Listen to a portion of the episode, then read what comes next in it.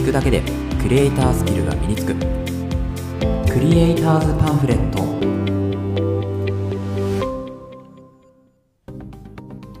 皆さんこんにちは。クリエイターズパンフレットのさくです。このラジオではクリエイターを目指すあなたを一歩前進させるコツや情報を毎日一つお届けするラジオとなっています。はい、えー、皆さんおはようございます。今日は7月19日の火曜日ですね。えー、まあ、時刻はね今ちょっと7時前ぐらいになるところですけど、えー、皆さんいかがお過ごしでしょうか、えー、まあ、なんか梅雨が戻り梅雨っていう形でこうね暑かったり雨が降ったりっていう形ででなんかあのこうね雨がすごいところでは結構こう川のようなね、え道になってしまっているっていうところで、まあ、そういうところはね本当に気をつけてあのいただきたいなというふうに思うんですけれども、まあ、こちらの方はですね、まあ、幸い、えそういうところはなく、まあ、あの川もね氾濫することもなくっていう形で、まあ、普段通りのね生活ができているような状況に、えなっておりますので、えー、まあね、引き続きちょっといろいろね気をつけていきましょうというところで今日はですね、えー、久しぶりに、えーまあ、モーションアレイというですね、素材サイトの紹介をしていこうかなというふうに思います。でこれですねあのだいぶ前本当にこのクリエイターズパンフレットクリエイターズパンフレットを始めた頃にですね、えー、紹介した、えー、サイトになるんですけど、まあ、そこからですね、まあ、大体こう、えー、3ヶ月4ヶ月ぐらいですかね、えー、経ったので、まあ、またね、えー、新たに私の方もいろいろ使ってみて、まあ、分かったこととかっていうあるので、まあ、そういうところも含めてですねご紹介していこうかなというふうに思います、えー、今日はですね映像クリエイターにおすすめの素材サイト紹介ということで Motion Array というサイトを紹介していきます。であのこの Motion Array っていう、サイトはですねどういうサイトかっていうと、まあ、豊富なこうテンプレート素材がいろいろある、えー、サブスク型の、えーまあ、サービスになります。で、えーとまあ、どういうこううん、アニメーションとかね、そのテンプレートがあるかっていうとですね、まあ、 Premiere Pro、Adobe 製品だと Premiere Pro とか、あとは After Effects とかですね、使っている方に関しては、えー、その、えー、 Premiere Pro とか、まあ、 After Effects で使える、えーまあ、モーショングラフィックだったりですとか、とかあとはタイトルテキストアニメーションとかですね、まあ、そういうのが、えー、入っております。で、えっ、と、私が使っている、まあ、 DaVinci Resolve っていうソフトなんですけど、この DaVinci Resolve の、まあ、プラグインとか、えーまあ、そういうのもね、アニメーションとかテキストとかっていうのもあります。で、その他に、まあ、動画ですね、普通の、えー、て言うんでしょうね、こう、動画、うん、動画素材ですね、あとは写真素材とか、あとね、あの簡単なこう音楽素材とかっていうのもね、ダウンロードできたりします。で、そういうのが全部まとめて、まあ、あのダウンロードし放題のサービスで、えーとまあ、年額プランと月額プランというのが用意されています。で、あのまあ、サブスク型の場合なので、えっと、これ、月額プランだとですね、大体29.99ドルということで、まあ、日本円だとね、大体、まあ、4000円ぐらいかな。えっと、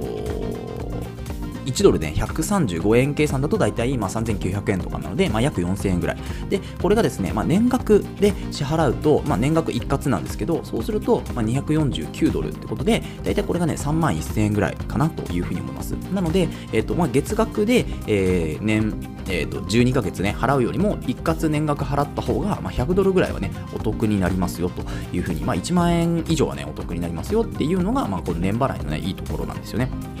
で、私の方はですね、どっちかというとこう月額で払っていて、まあ、すぐね、こう解約してもまあいいかなっていうところで、最初月額で払っているので、まあ、今ね、えー、と月額で払ってどれぐらいですかね、多分今年の本当に入ってすぐぐらいに契約したのかな。なので、まあ、半年ぐらいはね、今使っているような形にはなるのかな。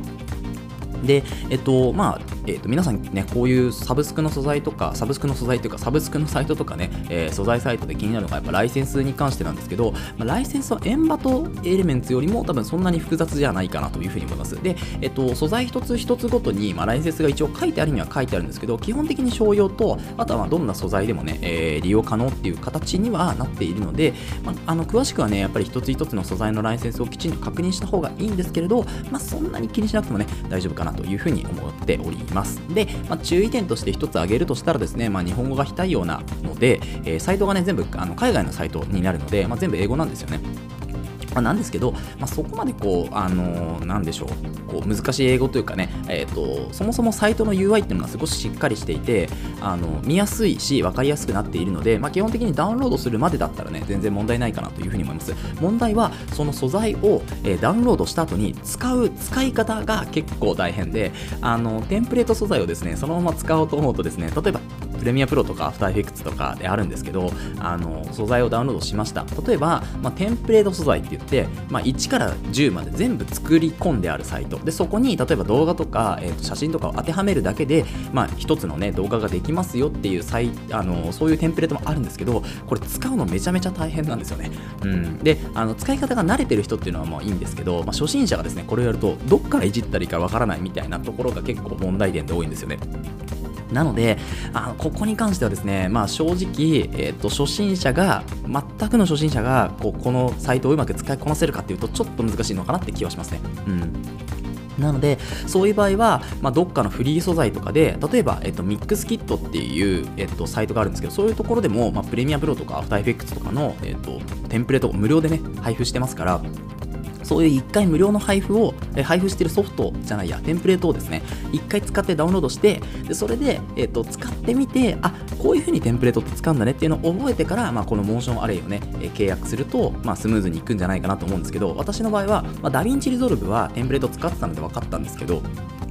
Premiere Pro とか After Effects とかはあの何も使ってない状態でいきなりダウンロードして使ってみようとしたんですけど全くうまくいかなかったんですよね。そう。なのでちょっとこれは難しいと思い、まあ、 DaVinci Resolve のソフトあのテンプレートだけをねダウンロードして使っているようには今なってますけどちょっとねこういいテンプレートがいっぱいあるんですよね、うん、使いたいテンプレート結構あるんですけどなかなかねこれが難しいんですよね、うん、なのでまああのお仕事とかでね使う分には全然問題ないと思いますし個人でねフリーランスとして活躍していくんだったらやっぱりこういうテンプレート素材を使いつつ、まあ、オリジナルのね、えー、その余った時間というかねその空いた時間で、まあ、オリジナルのものを作っていくっていうようなこう同時並行でねやっていくのが一番いいかなと思います。そうなのであの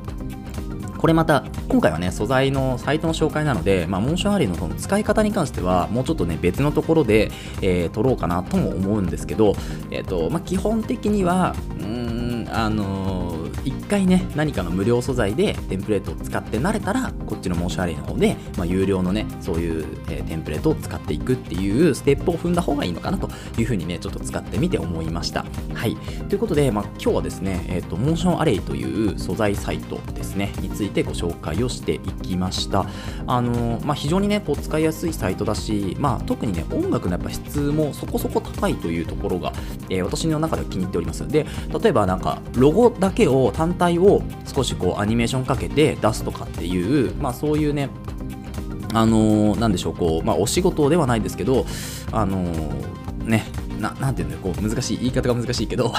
えっとロゴ単体を少しアニメーションかけてそこに音楽を入れるみたいな。でロゴ単体の音楽だと、まあ、そんなに長い音楽いらないんですよね。例えば10秒とか、まあ、長くても15秒ぐらいの音楽で動かして出すっていう表示させるっていうようなね、うん、なんかオープニングとかにも使えそうなそういう、まあ、あの音楽とかも実はあるんですよね。ロゴズっていうそういう、えーカテゴリーの中に、まあ、10秒とか15秒ぐらいの音楽があるんですよ。そうだからそれがね結構使いやすかったりもします。うん、なので、まあ、ちゃんとしたこう BGM っていうか3分とか5分とかある BGM だけではなく、えー、そういうねこう短い、えー、ショート、えー、ミュージックみたいなのもあのあったりするので、まあ、個人的にはそういう音楽ためのためだけに、まあ、こちらのね、モシャレ使ってもいいんじゃないかなと思うぐらいですね。うん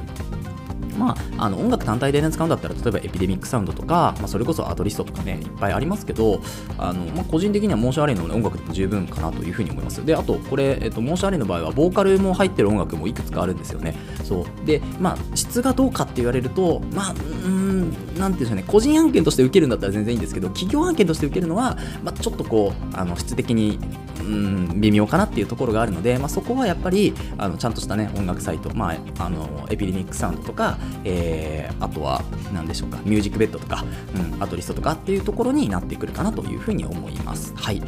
えー、そんな感じかな。はい。ということで、まあえー、こちらのサイトではですね、まあ、こういった形で、まあ、クリエイターになるためにね必要なこととかあとはですねテクノロジーの情報、まあ、ニュース記事みたいなまとめみたいなところですね。あとは作業効率を上げるコツサイトツールなんかを中心に紹介をしております、えー、リスナーさんと一緒に一流クリエイターを目指していけるラジオにしていきたいと思いますので共感いただいた方はぜひフォローの方お願いします。それではまた明日お会いしましょう。ご清聴ありがとうございました。